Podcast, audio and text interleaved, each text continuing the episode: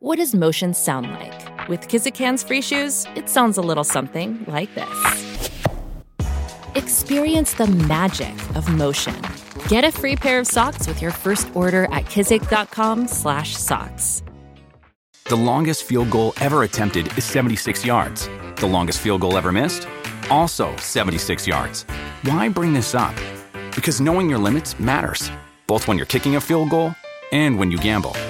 Betting more than you're comfortable with is like trying a 70 yard field goal. It probably won't go well. So set a limit when you gamble and stick to it. Want more helpful tips like this? Go to keepitfunohio.com for games, quizzes, and lots of ways to keep your gambling from getting out of hand.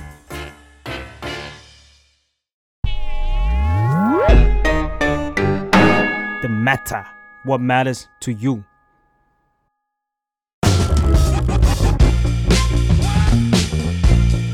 อดัลหรือยัง เรื่องผู้ใหญ่ที่มหาลัยไม่ได้สอน สวัสดีค่ะ ยินดีต้อนรับเข้าสู่รายการอดัลหรือยังกับอิงพานามนค่ะ วันนี้ก็บอกเลยว่าแขกเราก็จะคุ้นๆกันหน่อยนะคะ ก็คือพี่โอมสิริค่ะครับ สวัสดีครัะบสวัสดีครับ วันนี้อยากจะชวนพี่โอมมาแชร์เหมือนเดิมในเรื่องของการออมเงิน แต่ครับว่าเราอยากจะคุยกันในเรื่องพาร์ทการออมเงินกับ Gen Z อืมอืมเพราะครับรู้สึกว่า มันก็เป็นอีกหนึ่งความท้าทายของ Gen Z ที่ยุคปัจจุบันเนาะสังคมเศรษฐกิจอะไรเงี้ย มันก็ค่อนข้างเปลี่ยนไปจากของเจนอื่นเรียกว่าหนักหน่วงๆก็ว่าได้หเลนัยหน่วงใช่ไหมเออใช่ใช่ใช่ครับเนาะอะก็เลยอยากจะให้เชิญมาช่วยแชร์ข้อมูลแล้วก็เออเผื่อมีเทคนิคอะไรเงี้ยที่เราอืม Gen Z จะเอาไปใช้ได้ครับค่ะ ได้เลยทีเนี้ยก็เคยได้ยินมาบ้างกับประโยคที่ว่าแบบ Gen Z แบบโตเป็นผู้ใหญ่แล้วหรอเงินเก็บ ยังไม่มีเลย เก็บเงินเป็นยังอืมได้เก็บเงินหรือยังแบบพี่อมคิดเห็นยังไงกับประโยคพวกนี้บ้าง อืม จริง ๆ อยากจะบอกว่า ไอ้คำถามเบื้องต้นน่ะ ว่า เอ้ย เก็บเงินอะไรนะเก็บเงินหรือยัง เก็บเงินเป็นไหมเก็บเงินเป็นไหมเอ่อจริง ๆ เป็นคำถามที่เราไปดูถูกเขาหน่อยนะพี่ว่าจริงๆ Gen Z เนี่ยเป็นเป็นเป็นเจเนอเรชันที่เติบโตมากับยุคดิจิตอลอะอืมเทค อะไรต่างๆ แล้วก็เชื่อว่าจริง ๆ การเข้าถึงความรู้ของเขาเยอะของเออต่างๆ ของคนเจนเนี้ยค่อนข้างที่จะเยอะแล้วก็หลากหลาย ลึกไม่ลึกก็แล้วแต่คน ถ้าเขาเจอเรื่องที่สนใจเขาก็พร้อมที่จะเสิร์ชศึกษาหาความรู้ต่อเนื่องในสไตล์เขาไปค่ะอะไรอย่างเงี้ยเนอะกลับมาที่ในเรื่องของประเด็นการออมเงินนะพี่พี่คิดว่าเจนซีรู้แหละ ว่าการออมเนี่ยเป็นสิ่ง สำคัญเป็นสิ่งที่ควรท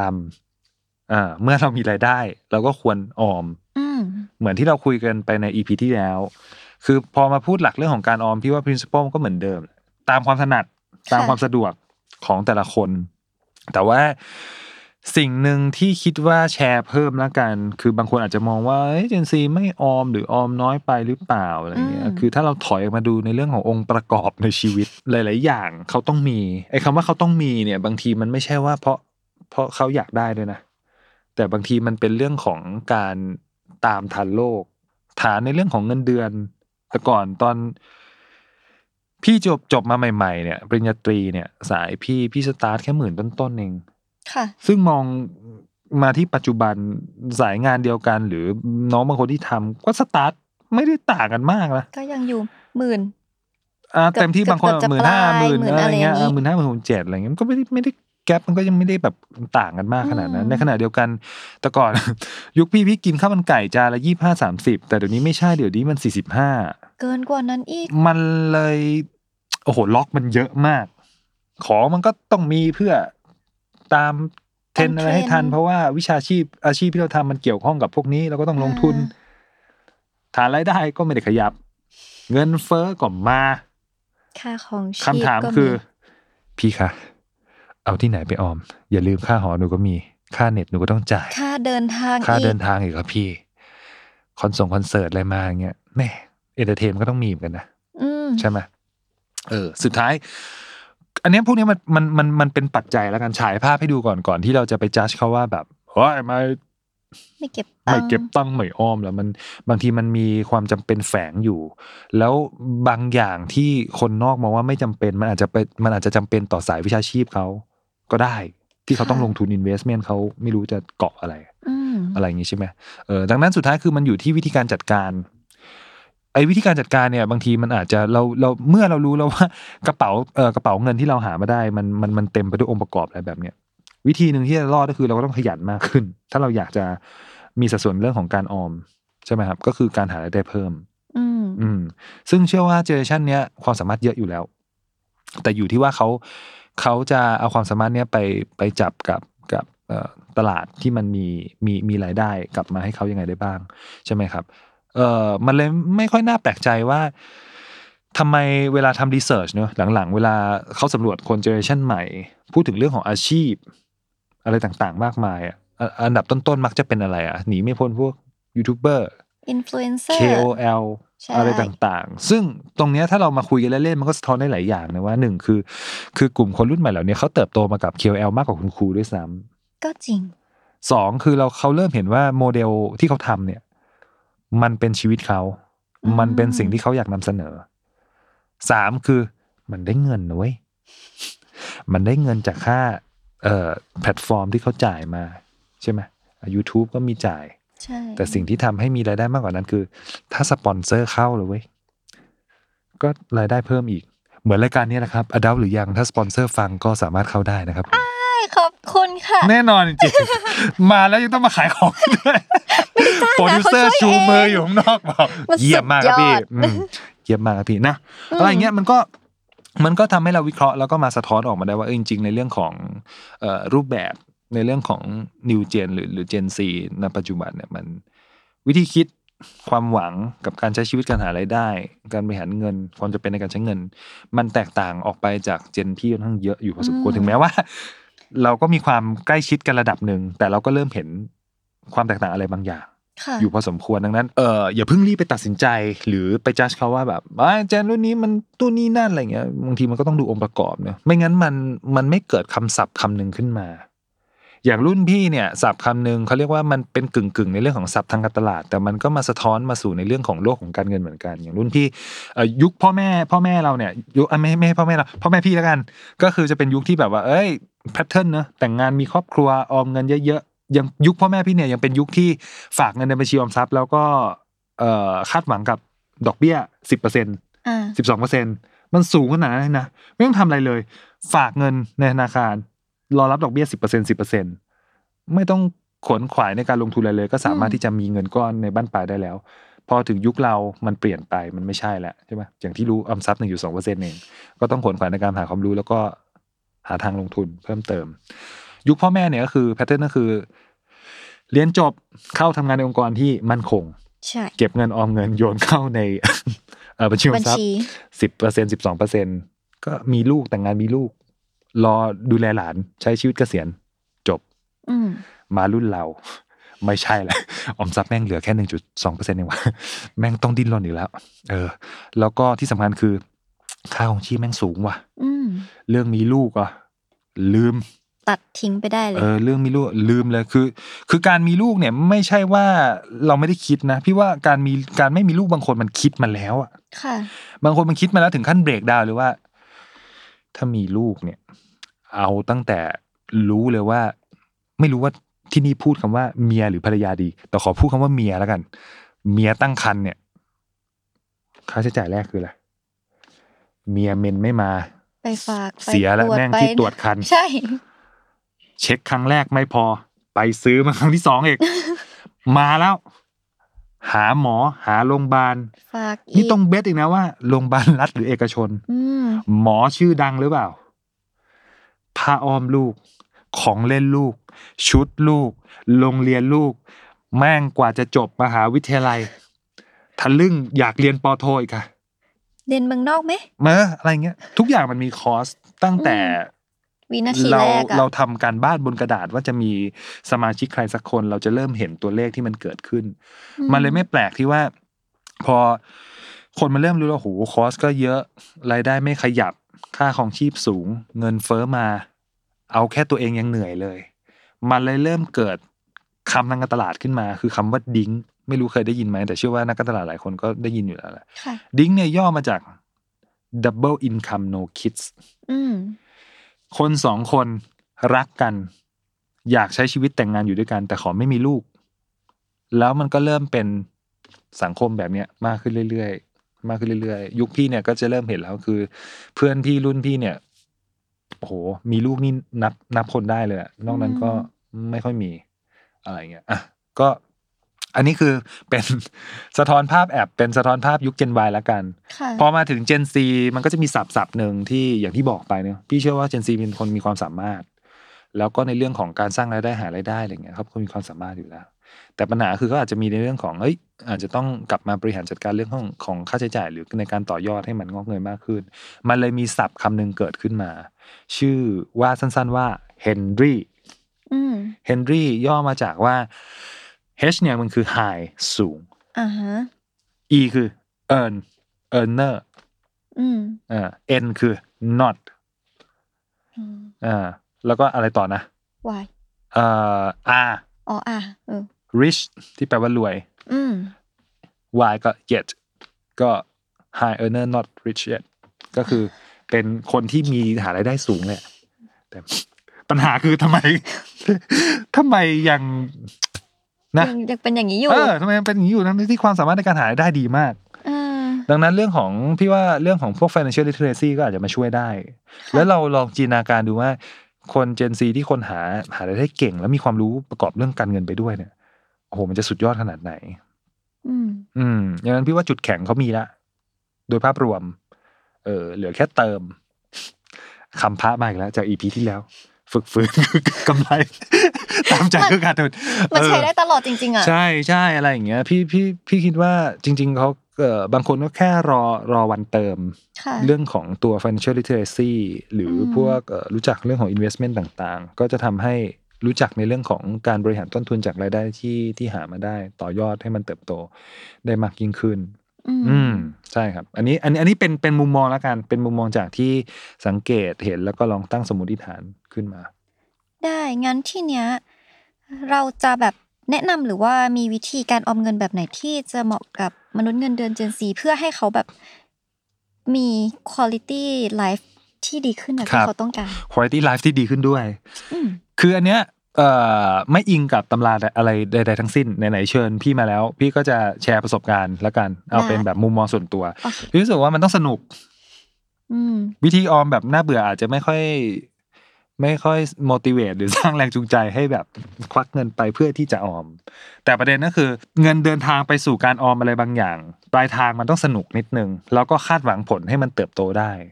อืมดังนั้นเราอาจจะต้องกลับมาพิจารณาว่า เฮ้ย ทุกวันนี้ มันมีอะไรอยู่ในรอบๆตัวที่เราสนใจอืมแล้วเราใช้มันอยู่ เราสนุกกับมันอยู่ เราคาดหวังเราเห็นอนาคตมัน อย่างเช่นน้องอิงบอกว่าพี่คะเห็นหนูแบบเนี้ย หนูอะชื่นชอบพวกหรือวิกตองกุชชี่อะไรต่างๆ มากเลยนะคะ ถึงแม้ว่าสายตาจะบอกว่าไม่หนูหนูไม่ใช่เลย เป็นตัวแทนผู้หญิงละกันโอเคเออเป็นตัวแทนผู้หญิงแล้วกัน แล้วการออมเงินปกติอะไรเงี้ย มันก็ดูไม่ค่อยสร้างแรงจูงใจเลย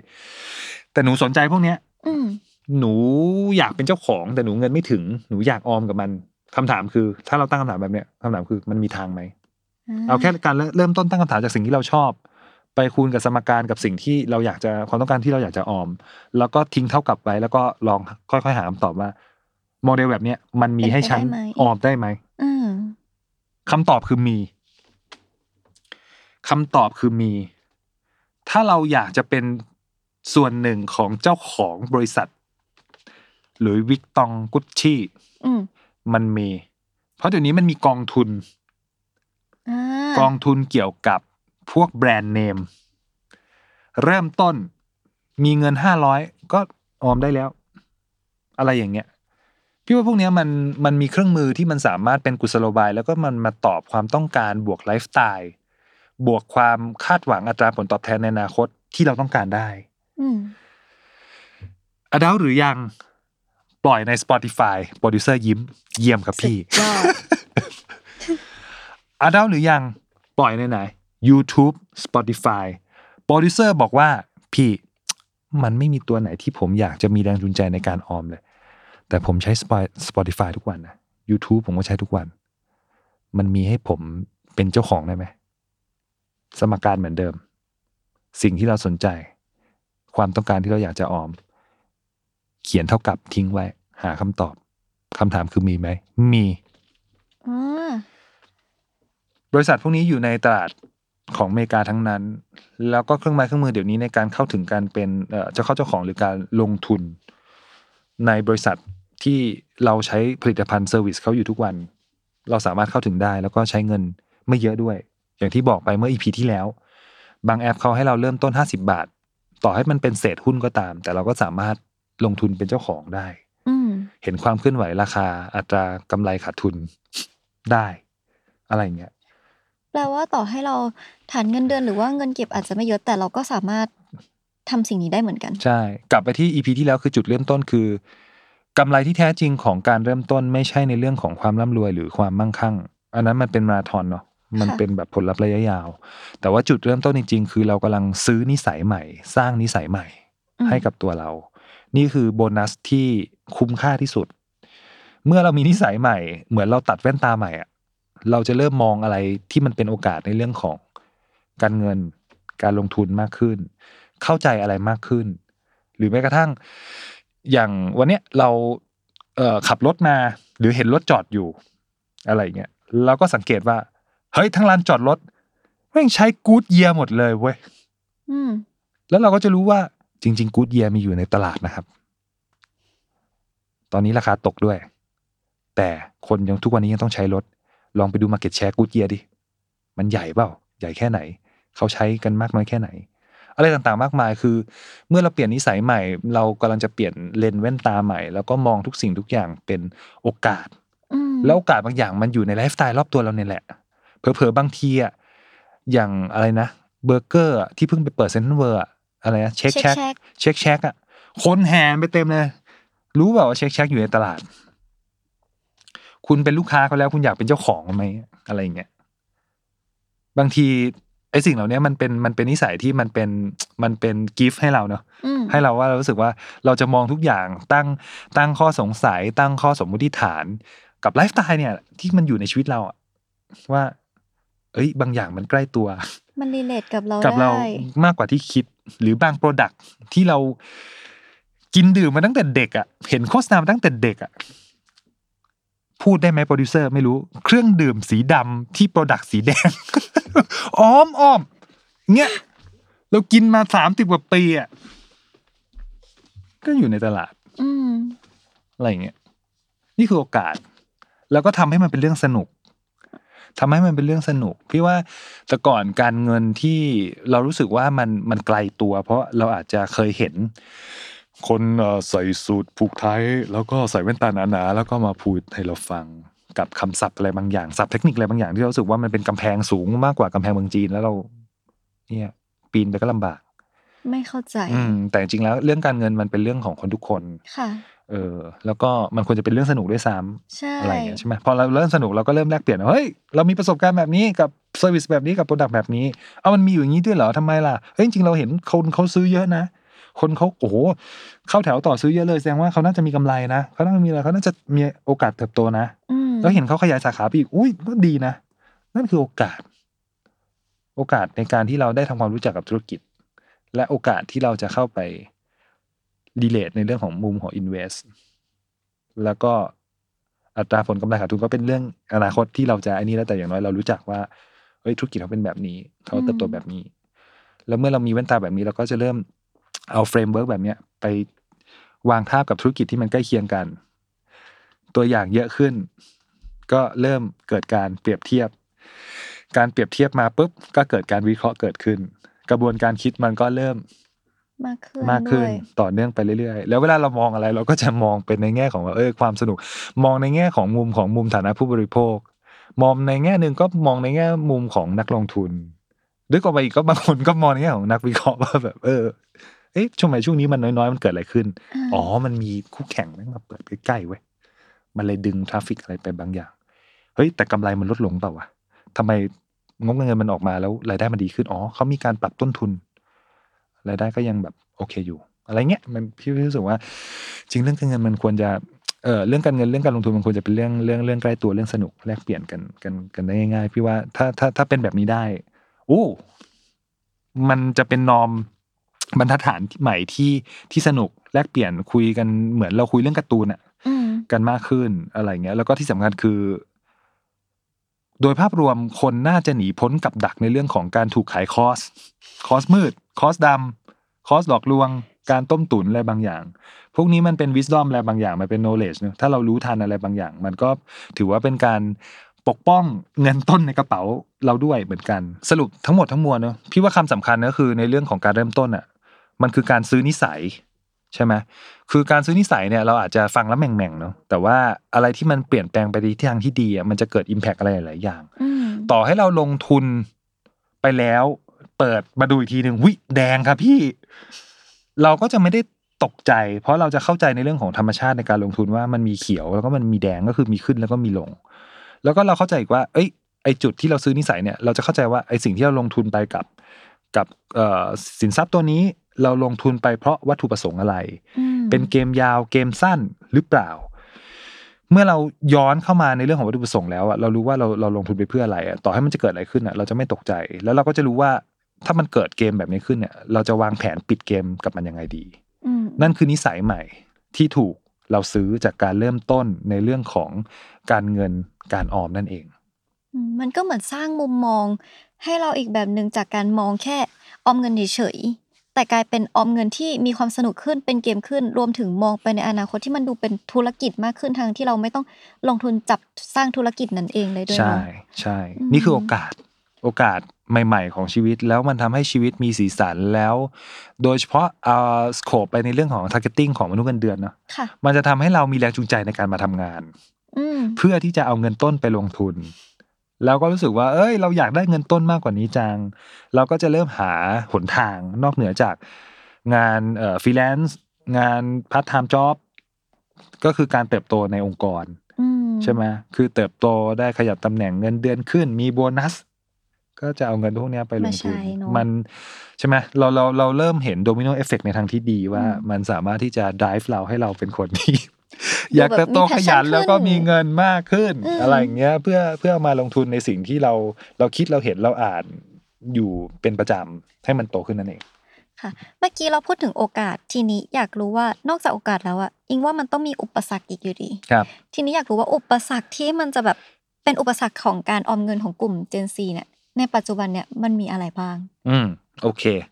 จริง ๆ อุปสรรคใช่ไหม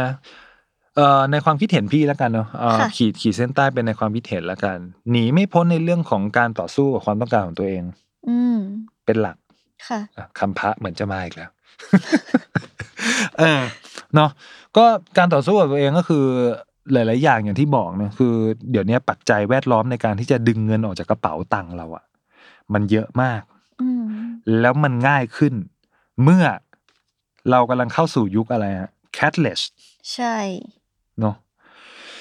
เคยมีเอ่อเขาเรียกว่าอะไรนะ นักจิตวิทยาบอกว่าจริง ๆ แล้วเนี่ยในเรื่องของเงินที่เป็นฟิสิกอลกับลักษณะของ cashless เนี่ย cashless เนี่ยเราสามารถที่จะ ใช่จ่ายมันสเปนง่ายง่ายกว่ามันเพลินเนาะอิงก็น่าจะจะเป็นแววตาอืมเป็นประกายเลยบอกใช่ครับพี่หนูเองค่ะใช่มันไม่รู้ตัว เออใช่ไหมเอาง่ายๆอย่างอย่างอย่างเราตั้งสมมติฐานง่าย ๆ เลยก็ได้ว่าทำไมคนถึงเป็นอัตราส่วนหนี้บัตรเครดิตเยอะอืมอืม เอ่อพี่พอดีอัปเดตเลยเนี่ยนี่คือเป็นคุณอุปการในการอัปเดตข่าวมานิดหนึ่งนะฮะเขาเพิ่งมาประกาศเรื่องของหนี้ครัวเรือนไทยเนี่ย สูงขึ้น คือตอนเนี้ยหนี้ครัวเรือนไทยเนี่ยอยู่ที่ประมาณสักถ้าจำไม่ผิดนะประมาณสิบหกล้านล้าน สูงขึ้นกว่าในช่วงโควิดอีกโควิด เนี่ยประมาณสิบสี่กว่าล้านล้าน อัตราคนเป็นหนี้สูงขึ้น และหนี้ที่คนเป็นหนี้เยอะที่สุด คือหนี้บัตรเครดิต เรียกว่ารูดกันกระจายครับผมใครโปรดิวเซอร์ยกมือหนึ่งในนั้นั้นคืออีกผแล้มวเอเหรองครับใช่แล้วเตือนนิดนึงฮะใครเป็นหนี้บัตรเครดิตเนี่ยอย่าไปจ่ายขั้นต่ำนะอืมจ่ายขั้นต่ำสิบเปอร์เซ็นที่เขาบอกอะคือไม่งั้นเราจะโดนทบไปเรื่อยๆ ทบไปเรื่อยๆ แล้วมันจะเป็น snowball แบบหนี้ก้อนใหญ่มาก คือดังนั้นเนี่ยคอยเช็คยอดให้ดี แล้วก็คอยจ่ายเต็มอืมเพราะว่าอะไรฮะดอกเบี้ยบัตรเครดิตเนี่ย อันนี้ขอนอกเรื่องนึงดอกเบี้ยบัตรเครดิตเนี่ยเฉลี่ยในตลาดเนี่ยอยู่ประมาณสักสิบแปดเปอร์เซ็นต์นะที่เขาคิดเราอะค่ะสิบแปดเปอร์เซ็นแล้วลองกลับไปในทางของการลงทุนอะการที่เราจะหาสินทรัพย์ตัวหนึ่งแล้วเราลงทุนได้สักสิบแปดเปอร์เซ็นเนี่ยมันไม่ง่ายนะจริงแล้วเราจะจ่ายหนี้สิบแปดเปอร์เซ็นให้กับบัตรเครดิตจริงๆหรออืม นึกออกใช่ไหมดังนั้นวินัยในเรื่องของการบริหารใช้จ่ายบัตรเนี่ยมันสำคัญนะอะกลับมาในเรื่องของฟิสิกอลของเงินกับเป็นพวกแค s เลสหรือเรื่องต่างๆนะหนีไม่พ้นพวกบัตรเนาะเพราะว่า process มันจะรวดเดียวไงอืมหยิบบัตรไม่ต้องนับเงิน แตะรูดปึ้งได้ของรูดปึ้งได้ของ มันเป็นความสะดวกสบาย ใช่ กลับมาที่นิสัยอีกอะถ้าเราซื้อนิสัยใหม่ได้ แล้วเรามีกำแพงอะไรบางอย่าง กับระเบียบวินัยในการใช้อะ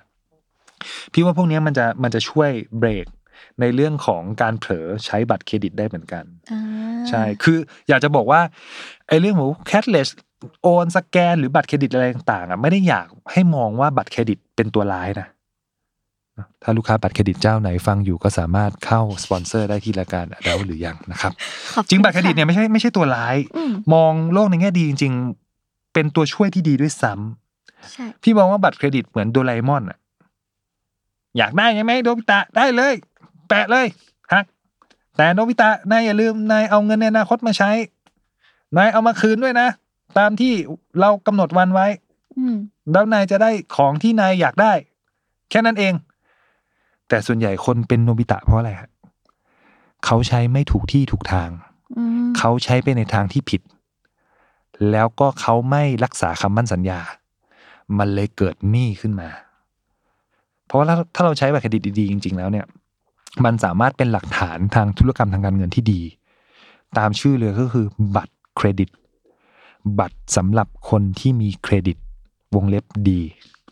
อืมเวลาเราจะไปทำกู้หนี้กู้หนี้ยืมสิน กู้บ้าน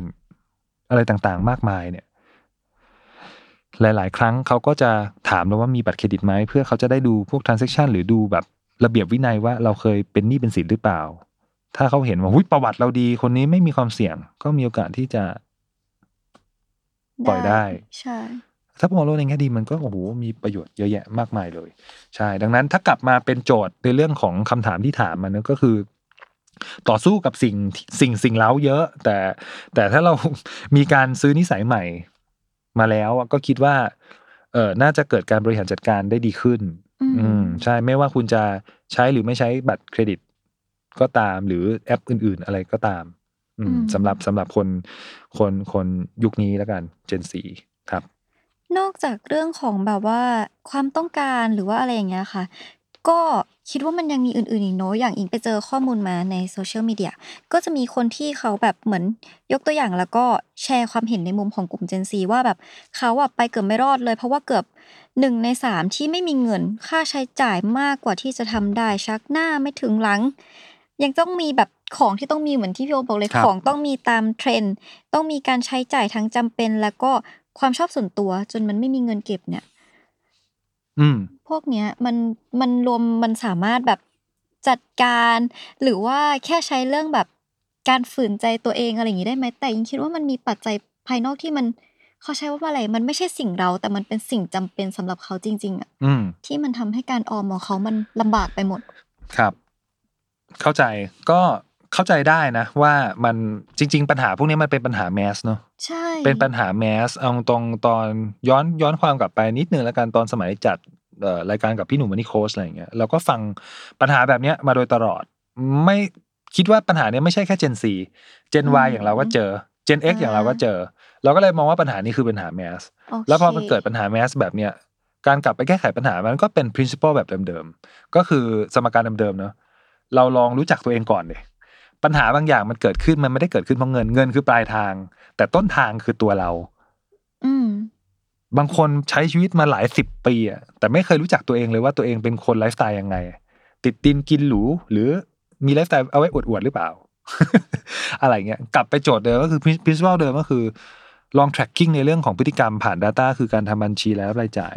อืมดูเลยว่า item แต่ละ item มันเกิด need หรือ want หรือโชว์อ่าโอเค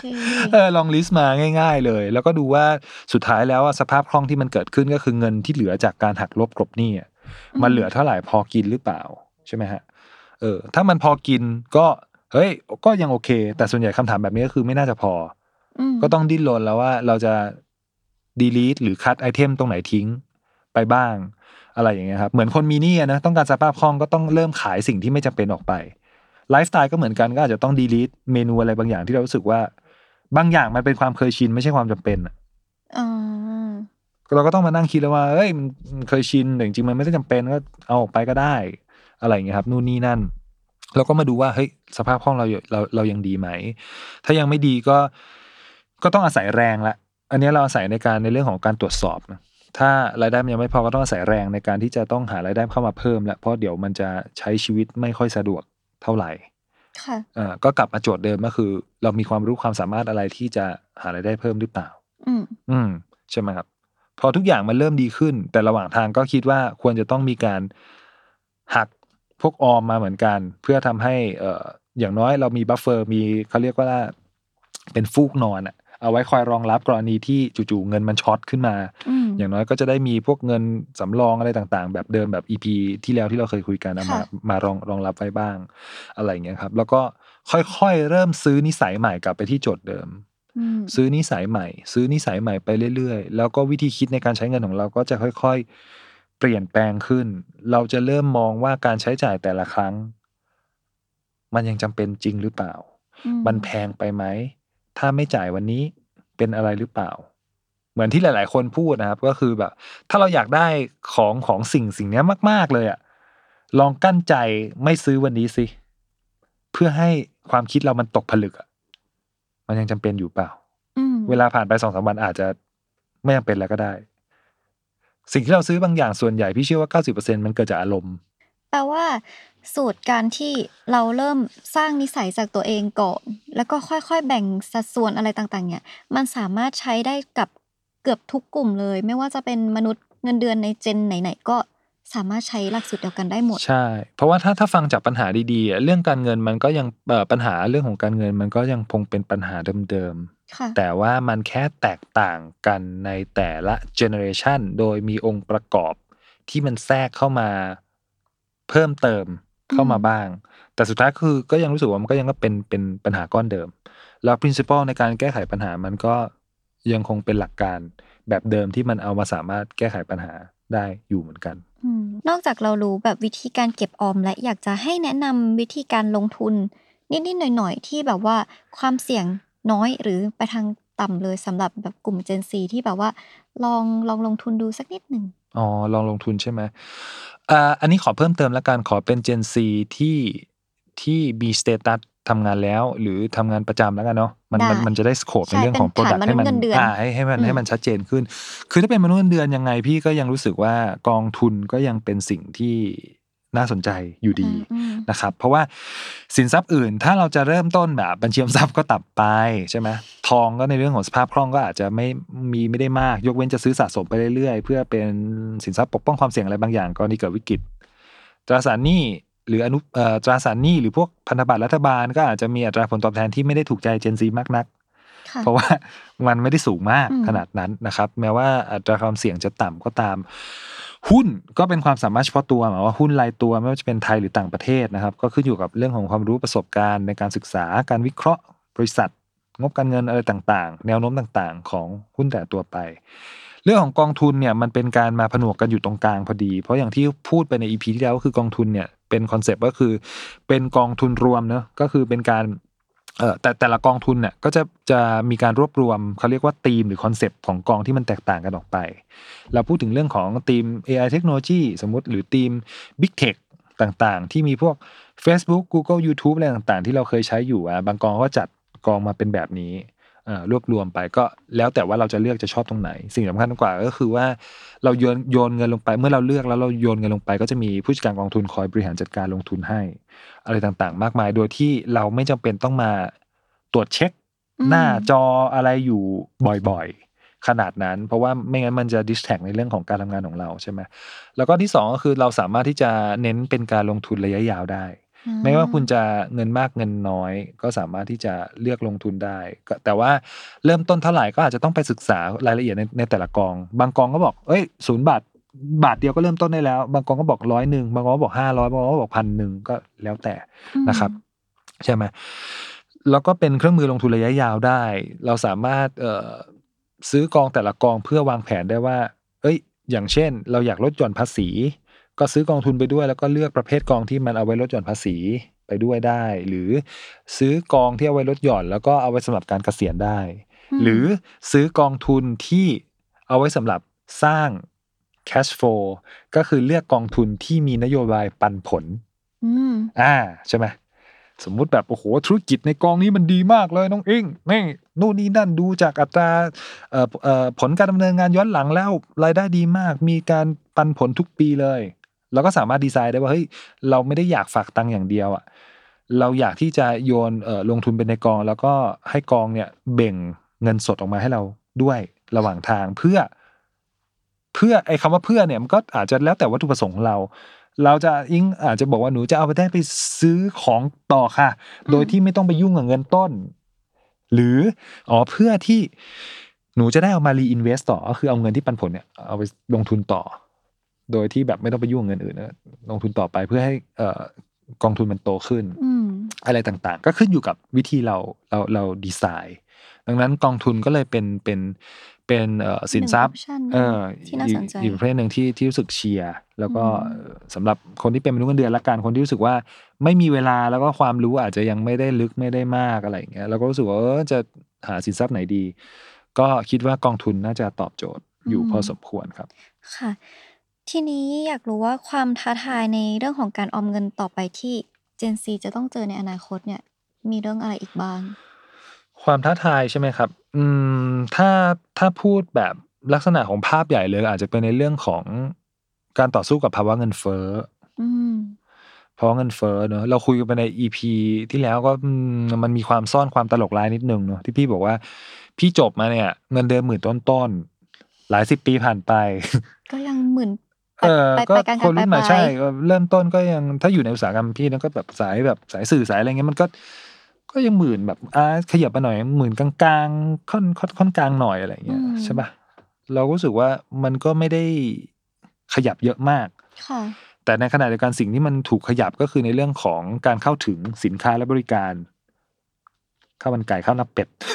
ของอะไรต่าง ๆ อะ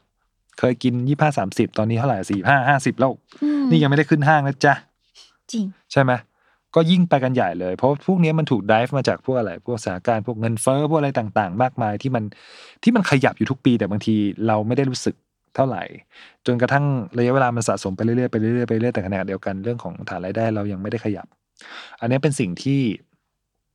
ที่เราต้องต่อสู้กันไป คือไม่ใช่แค่ Gen Z จะเจอนะ พี่ว่าพวกเราทุกคนก็เจอกันหมด พี่ก็ก็ต้องเจอก็ต้องคอยบริหารจัดการ หรือแม้กระทั่งคนวางแผนเกษียณเองก็เช่นกัน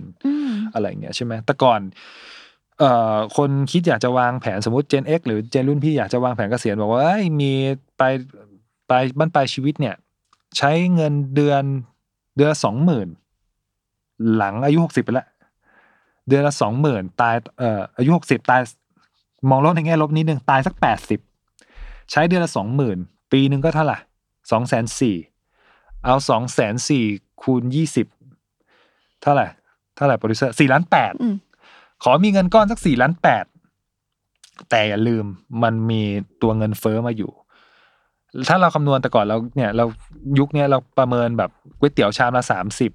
แล้วก็ไปคิดผนวกรวมว่าเงินสองหมื่นตอนเราอายุหกสิบกินพอ จริง ๆ เราอาจจะกินไม่พอแล้วก็ได้เพราะว่าทุกอย่างมันปรับขึ้นหมด ใช่ใช่ ดังนั้นเราอาจจะต้องวางแผนเผื่อไว้นิดนึง นี่คือความโหดร้ายเห็นไหมมันลามมาถึงเรื่องของอาหารการกินการใช้บริการที่เราใช้อยู่ทุกวันนะฮะแต่ถ้ามองโลกในแง่ดีเนี่ยเรื่องของเงินเฟ้อมันก็มาบีบให้เราต้องกระเสือกกระสนหรือขวนขวายในการที่จะต้องลงทุนค่ะเพื่อที่จะเอาผลตอบแทนมาต่อสู้กับเงินเฟ้อนี่แหละในอนาคตอืมอืมมันก็เป็นสองโลกที่มัน ที่มันคู่ขนานกันไป มันเป็นหยินกับหยางอะ อืมอืมครับผม ค่ะ สุดท้ายแล้ว อิงคิดว่าต้องมีคนที่อยากจะแบบอยากจะเริ่มทำหรือว่าทำอยู่แต่ว่า อาจจะแบบหมดไฟหรืออะไรอย่างเงี้ย แบบไฟมอดไปแล้ว เราเราแบบจะแนะนำเขายังไงดีที่แบบว่า ช่วยเติมไฟให้เขาหน่อยอะไรเงี้ย ว่าการออมเงินอะ มันสนุก แล้วมันต้องทำแล้วแหละ ดูสายตาพี่เรื่องวิงเติมวอนไฟปะเรื่องใส่ไฟนี่พี่ถนัดเลยโอ๊ยได้สิได้เซใช่ไหมเอ่อจริง ๆ เรื่องการเงินอะ ต่อให้คุณไม่คิดจะเริ่มอะอืมสถานการณ์มันก็จะบีบให้คุณเริ่มเอง จริงที่สุด และไอสถานการณ์ที่ว่านั้นอะ มันมีชื่อเรียกสั้น ๆ ว่าวิกฤต ถ้าคุณไม่เริ่มตั้งแต่วันนี้ เดี๋ยววิกฤตในชีวิตก็จะมาทักคุณเอง แล้วก็จะบอกว่า เฮ้ย ไม่เริ่มใช่ไหมโดน วิกฤตไม่เคยเตือนเรานะครับอืม วิกฤตมันเข้ามาแล้วมันชกเราเลยอืมตัวพี่เองที่เริ่มต้นเรื่องของการเงินก็เกิดจากวิกฤต แล้วก็ไม่เคยเตรียมตัวเลย ถ้าใครเสิร์ชชื่อพี่ไปก็จะไปพบว่า พี่เริ่มต้นเรื่องของการเงิน เพราะว่าคุณแม่เป็นมะเร็ง ตอนนั้นพี่อายุยี่หกยี่เจ็ดทำงานเต็มที่เงินที่ได้เนี่ย ลงขวดหมด ออมไม่ต้องพูดถึง ลงทุนคืออะไรไม่ต้องไม่ต้องคุย หุ้นคืออะไรไม่รู้ กองทุนคืออะไรไม่รู้ ไม่รู้ด้วยซ้ำว่าบริษัทมี provident fund ไม่รู้หักประกันเงินสังคมไปทำไมไม่รู้ อืมรู้แค่ว่า มีเงินเดือนมีรายได้ มีบ้านให้อยู่มีข้าวให้กิน รอเย็นวันศุกร์จบ นั่นคือชีวิตที่ไม่เคยคิดจะเตรียมพร้อม แต่เปลี่ยนแปลงและรอดมาได้ เพราะว่าวิกฤตมันเข้ามาทัก แต่ถามว่าเชียร์ให้ทุกคนต้องไปเจอกับวิกฤตไหม จากประสบการณ์เลยคือ อย่าไปเจอมาเลย ถ้าใครฟังอดัลหรือยังตอนนี้อยู่แล้วรู้สึกว่ายังเลยว่า เฮ้ย เดี๋ยวค่อยนะเดี๋ยวค่อยเริ่มนะเดี๋ยวค่อยเริ่มนะพี่บอกเลยว่ากาคำว่าเดี๋ยวค่อยออกไปเถอะ ต้องเปลี่ยนเดี๋ยวค่อยเป็นเดี๋ยวนี้ คุณต้องเริ่มเลย เศรษฐกิจส่งสัญญาณเตือนมาหลายรอบแล้ว เราเจอโควิด แม่งเป็นโรคที่แปลกมาก คุณคิดว่าเงินสำรองฉุกเฉินเนี่ยสามเดือนอยู่ใช่ไหมโควิดอยู่นานกว่านั้นหกเดือนคุณคิดว่าอยู่ใช่ไหมโควิดอยู่นานกว่านั้น ใช่ไหมใช่ตกงานกันเป็นละนาว อะไรที่เราไม่คิดว่าจะได้เห็นก็ก็ได้เห็นอาชีพที่แต่ก่อนพี่เคยใฝ่ฝัน เป็นนักบินเป็นสจวตอยู่บนฟ้า ยังตกงานเลยอืมมันคือ Black Swan อะ มันคืออะไรก็ไม่รู้อะ ที่เราคาดไม่ถึงอะ นี่คือ วิกฤตที่มันสร้างจินตนาการที่มันทำให้มันเกิดเกิดขึ้นจริง โดยที่เราไม่คาดคิด วิกฤต แล้วมันเกี่ยวข้องกับเงินเราล้วนๆการเอาชีวิตการเอาตัวรอด ดังนั้นถ้าเราไม่อยากเจอมันก็เริ่มต้นนะฮะซื้อนิสัยใหม่ ตั้งแต่วันนี้ด้วยการค่อยๆอะ มีงานทำพี่ว่าโชคดีแล้ว มีความสามารถยิ่งโชคดีอีกอืมถ้ามันจะโชคดีกว่านั้น มีเรื่องของ financial literacy เริ่มศึกษา เริ่มออม เริ่มศึกษาการลงทุนอะไรต่างๆ มากมาย ซื้อนิสัยใหม่ แล้วเดี๋ยวมันจะค่อยๆ เปลี่ยนแว่นตาใหม่ให้เราเริ่มมองเห็นโอกาสในการลงทุน โอกาสอะไรใหม่ ๆ อีกมากมาย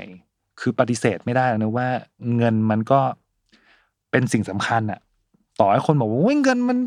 สำคัญที่สุดเหรออะไรเงี้ยคือลองคิดดูก็ได้ว่าตั้งแต่เราเข้านอนจนเราตื่นนอน ใช้ชีวิตหมดวันไป เอาแค่ เราลืมตามาหยิบโทรศัพท์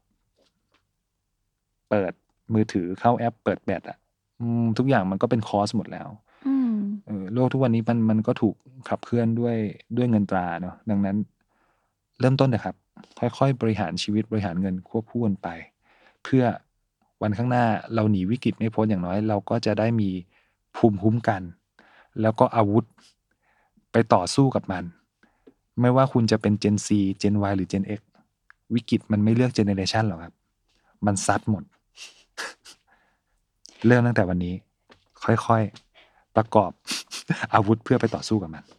ขอบคุณครับมากๆเลยค่ะ อีกเนี่ยแหละ ที่จะต้องออกไปเริ่มแล้ว อืมใช่ จริง ๆ เพราะว่ามันเป็นเรื่องที่เหมือนจะแบบง่าย ๆ ไม่น่าจะทำยากสิแค่แบบออม แต่ว่ามันมีปัจจัยทั้งตัวเราภายนอกหลายอย่างเนอะที่มันแบบว่าทำให้เราหลงลืมหรือทำมันไม่สำเร็จสักครั้งเลยอะไรอย่างเงี้ยอืมก็คิดว่าน่าจะเป็นจังหวะที่ดีที่เราได้ข้อมูลแล้วก็ โอกาสมาถึงและที่เราควรจะต้องแบบเริ่มต้นใช่สักที อีกเล็กน้อยแชร์เทคนิคได้ ถ้ายังไม่อยากเริ่มพี่ลองอยากให้ทุกคนลองหัดเป็นคนมองโลกในแง่ร้ายดูสักครั้งยังไงดีลองตั้งสมมุติฐานดูสักครั้ง ถ้าวันนี้เราทำงานอยู่แล้วเดือนหน้าจู่ๆเขาไล่เราออกอืมก็วิกฤตแล้วนะหรือถ้าจู่ๆเราใช้ชีวิตปกติ เราไปตรวจสุขภาพประจำปี แล้วดันพบว่าเป็นโรคร้ายวิกฤตแล้วนะอืมหรือเราใช้ชีวิตอยู่ปกติโควิด V2 มาอีกก็วิกฤตแล้วนะดังนั้นการหัดเป็นคนมองโลกในแง่ร้าย มันก็ไม่ได้ส่งผลร้ายกับเราซะอย่างเดียวเนาะแต่การมองโลกในแง่ร้ายในสิ่งที่มันยังไม่เกิดขึ้น เพื่อพิจิตรหรือตั้งสมมติฐานไปก่อน มันจะทำให้เราประเมินได้ว่า เอ้ย ทุกอย่างมันมีโอกาสเกิดขึ้นได้จริง แล้วก็ย้อนกลับมาว่าถ้ามันเกิดขึ้น ณทุกวันนี้ที่เราใช้ชีวิตอยู่เรามีแผนรองรับมันได้ดีแล้วหรือยังอืมเออ ก็คิดว่าน่าจะช่วยชาวอดัลหรือยังได้ไม่มากก็น้อยครับ ก็ตอบแทนเลยว่าคิดว่าอดัลที่มาวันเนี้ยช่วยอืมแบบชาวยังได้ เยอะมากได้ข้อมูลเยอะมาก แล้วก็รู้สึกว่า